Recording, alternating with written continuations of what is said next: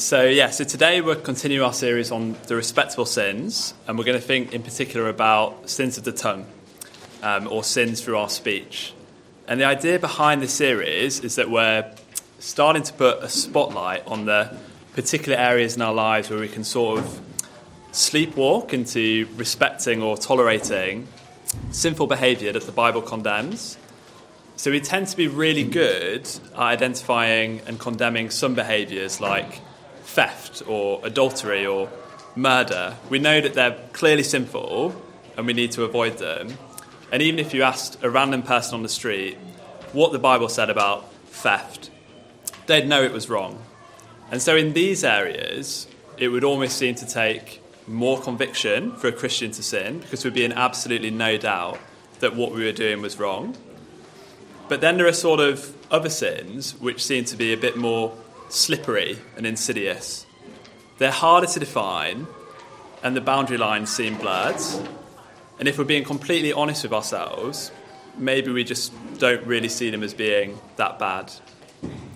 So today we'll be thinking about speech in particular. We're going to think primarily about gossip, but we'll also think about slander and critical words briefly at the end.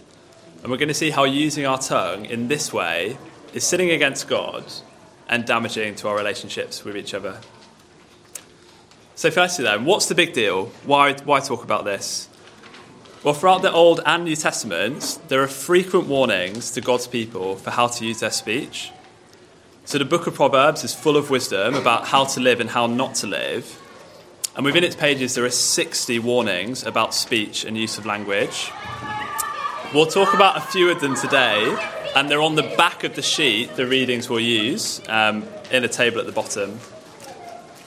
Moving into the New Testament, we've got probably the most famous passage of the Bible on the topic of speech in James chapter 3. And it likens the tongue to a small fire that sets a great forest ablaze. Now, I don't know if people can remember back to the news a few years ago, this is before the pandemic, when Australia was suffering from these terrible forest fires. And we had all these images of this sort of towering wall of flames moving for miles and miles across the landscape and leaving just devastation in its wake. And this is the sort of magnitude of damage and destruction that the Bible is linking to careless use of the tongue.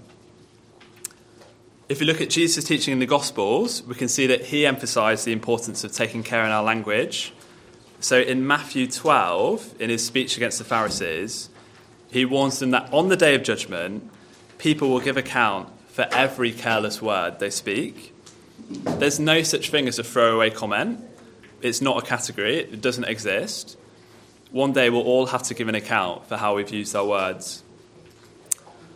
So before we move on, I just want to highlight here how the warnings in Matthew and James seem to focus on this idea of controlling or taking care with the tongue. Jesus is warning against careless words.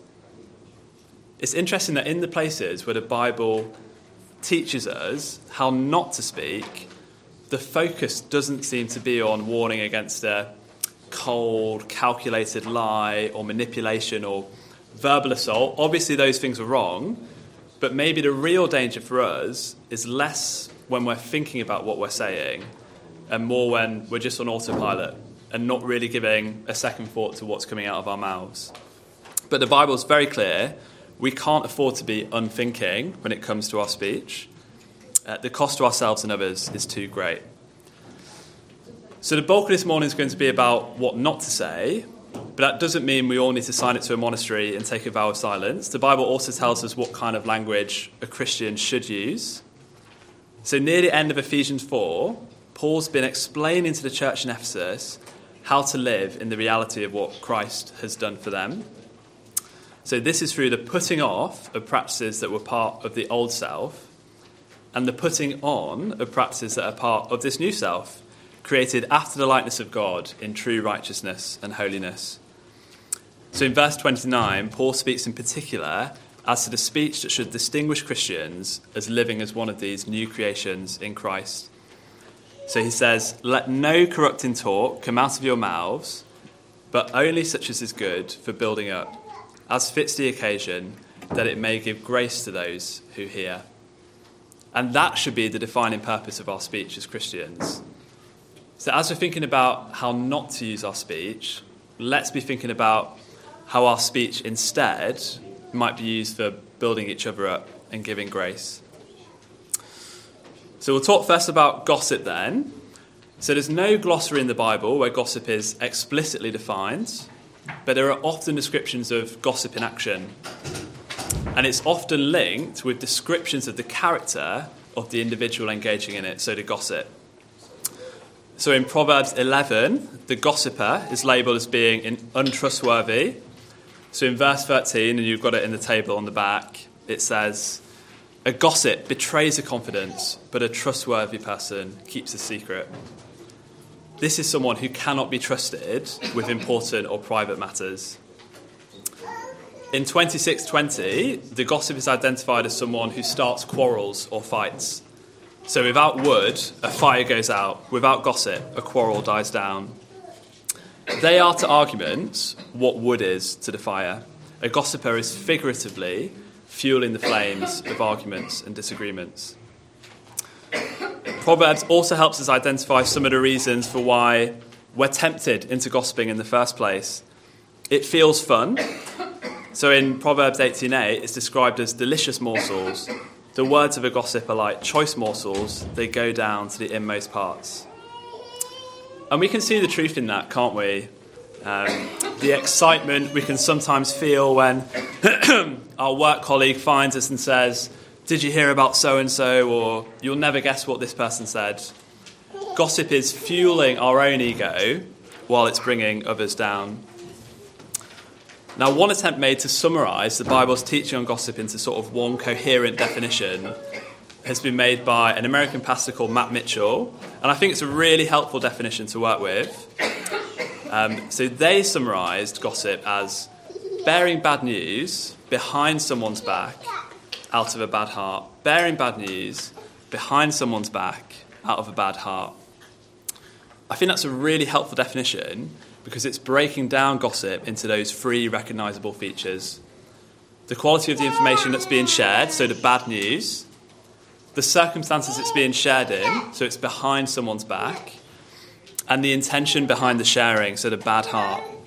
And we'll think about each of these in turn. So, what do we mean by bad news? Well, the quality of the news being shared might be bad simply because it isn't true. So, deliberately sharing embarrassing or humiliating information about someone that we know is false would actually come under our definition of slander that we'll talk about later on. But if we're taking and sharing information about someone and we're taking it completely at face value, not giving a second thought to whether it's true or not, we're in danger of spreading lies and, and straying into gossiping territory.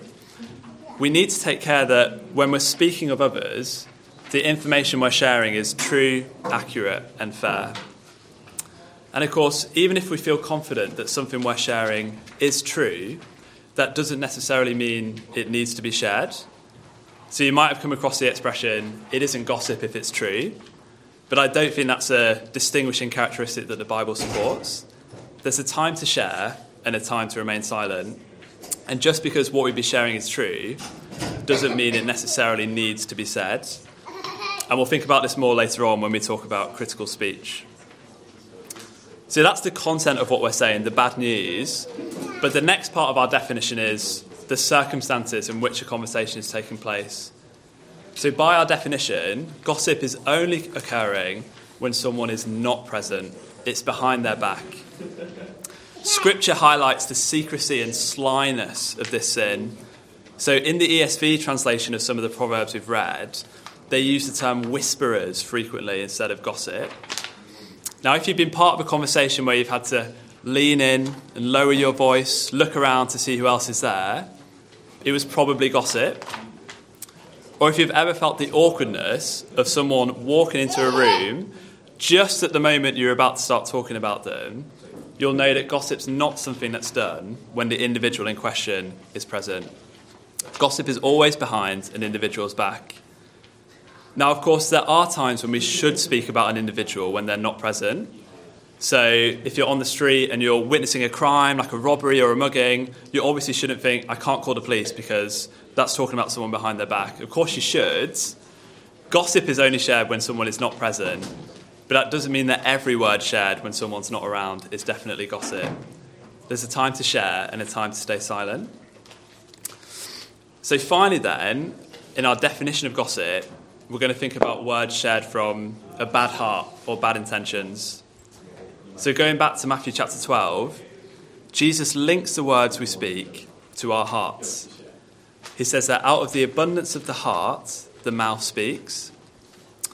So, if when we speak, our intentions are going against those putting on, putting off principles we spoke of earlier, we're liable to gossip. And even to ourselves, our motivations for sharing information might not always be clear. So, a joke you might have heard is that when Christians want to gossip, we just start a sentence with, Please, can you be praying for? Um, now, it's perfectly possible and right to ask for prayer for people who are going through a tough time. But if we're starting a sentence with the phrase, please pray for, but we haven't actually been praying for this person ourselves, our motivation for asking is probably not that they'll receive prayer. Um, maybe we've asked for prayer for someone in the past and we've recounted in great detail the difficult and challenging situation they're in or the sins they're struggling with. And we can find ourselves disappointed by the lack of a reaction in the person we're confiding in. We're gossiping, aren't we? We're sharing more to have an entertaining conversation rather than out of a sort of genuine concern for the person in question. Of course, as with the other characteristics of gossip, we know that there are times when unflattering information shared behind someone's back is right and correct. So we know Jesus lived a perfect life, never acted with sinful motivations, and he often spoke critically about the Pharisees while they were physically absent. So there is a time to share, but if you're like me, we're probably more likely to be sharing bad information behind someone's back out of bad motivations rather than good. There's a time to share and a time to be silent. So, just finish off this section before we move into discussion. How can we spot gossip in our own conversations? Or how can we identify when what we're sharing is straying out of that sort of genuine, loving concern um, and into a conversation that's more to build ourselves up and tear others down? So, looking at the parts of our definition in turn, I think there are a few helpful clarifying questions we can ask ourselves. So, firstly, maybe just asking is what I'm saying true? Is it accurate? And how sure am I that it's accurate? And if I'm satisfied that what I'm saying is true, does it need to be said? Is it my story to tell? Would it be better to just let that individual choose who they want to share this with or not? Thinking carefully about the content of our speech can help us identify when sharing might become gossip. So then we can think about the circumstances we're sharing in. So, would I be telling this story if this person was physically present?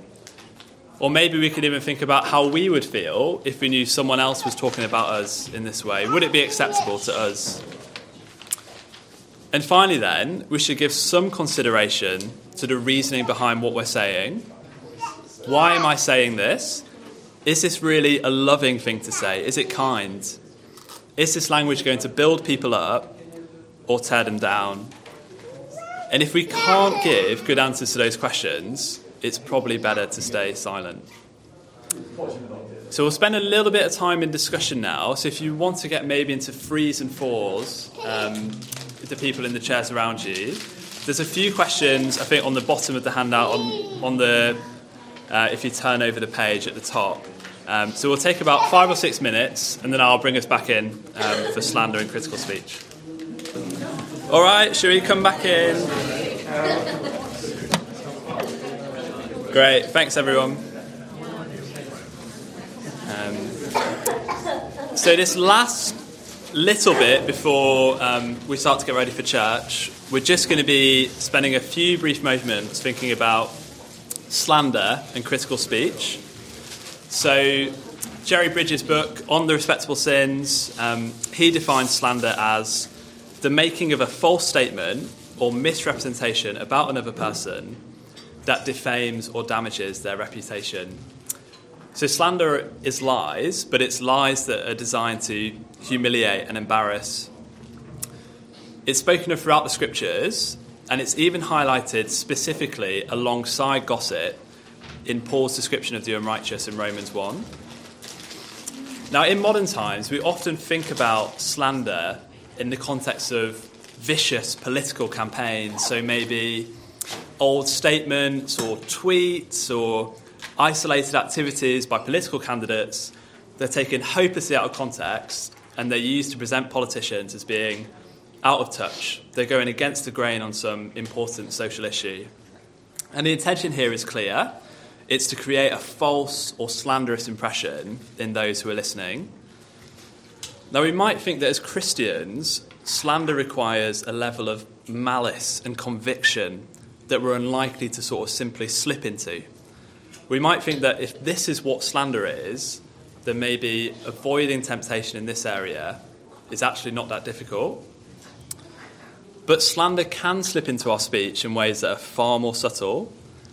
So, for instance, when we misrepresent people's positions or ascribe motives or intentions to people that we can't possibly know. So, maybe there's a member of church, they've missed the occasional Sunday service or midweek group, or they've been difficult to pin down on a serving rota. Can we be quite quick to talk about this person as being uncommitted or not fully engaging with church? Can we see that perhaps we're ascribing a motive here that might be true, but might not be true? While, of course, we'd encourage people to be regular at church and to join a small group, there are any number of reasons why someone might miss a week. Maybe a sick relative or family emergencies kept them away. And if in our speech we're giving motives to people that we can't know, we might be slandering. So, helpful questions to ask ourselves to help us spot slander might be Is what I'm saying actually true? Or am I assuming a motive here that I can't really know for sure? And if we're unable to give good answers to those questions, it's probably better to stay silent. So that was just a really brief thought on slander. And then lastly, critical speech. So Again, Jerry Bridges defines this as negative comments about someone that may be true, but that don't need to be said. And I think we can maybe see a biblical example of this in the very early stages of the story of Joseph in the book of Genesis. So Joseph returned from pasturing the flock with his brothers in the field, and we're told that he presents his father with a bad report of their behaviour he's come and tattled on them basically. He said, This is what they're doing, this is what I've been doing. He's painted a bad picture of what's been going on. Now, we know from the rest of the story of Joseph that this contrast that's being drawn here between Joseph's own righteousness and the behaviour of his brothers is largely going to be borne out by future events. So they're going to capture him, sell him into slavery, while it's ultimately through Joseph's actions that his brothers and the rest of God's people will be saved. But in the immediate setting, although Joseph's words are true, they serve to alienate him from the rest of his family. And I guess just because something is true doesn't necessarily mean it needs to be said. And we live in a society where complaining or criticizing is more or less the norm. We're very good at moaning. We can moan about sports, the weather, food, politics. When course mates or our boss at work or family at home are difficult, we can be quick to jump into criticism and complaining. But I think the questions to be considering around our speech should be I know that what I'm sharing is true, but is it loving or is it kind? Does it actually need to be shared? What will be the outcome of my sharing this? And I think going back to our Ephesians passage is a helpful guide here.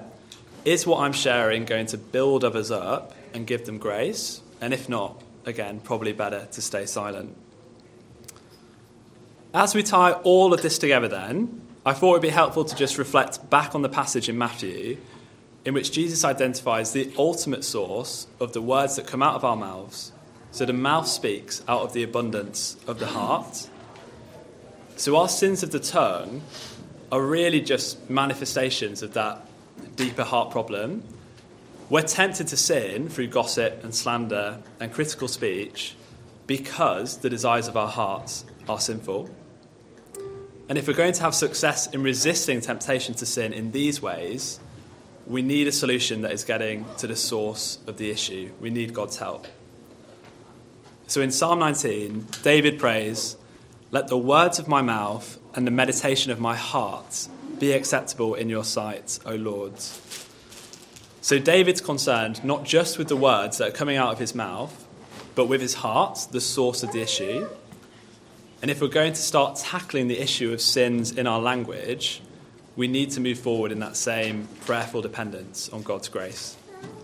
So, why don't I finish by praying for us now? Heavenly Father, thank you so much for the, the grace and mercy we enjoy um, through your Son given for us, Jesus Christ, Lord. Father, I pray that um, as we are convicted of um, sinful patterns in our speech and our language, Lord, I pray that through your Spirit, you'll help us, uh, you'll help us to use our language um, to build each other up and to give grace um, to each other, Lord. We pray this in your holy name, Lord. Amen.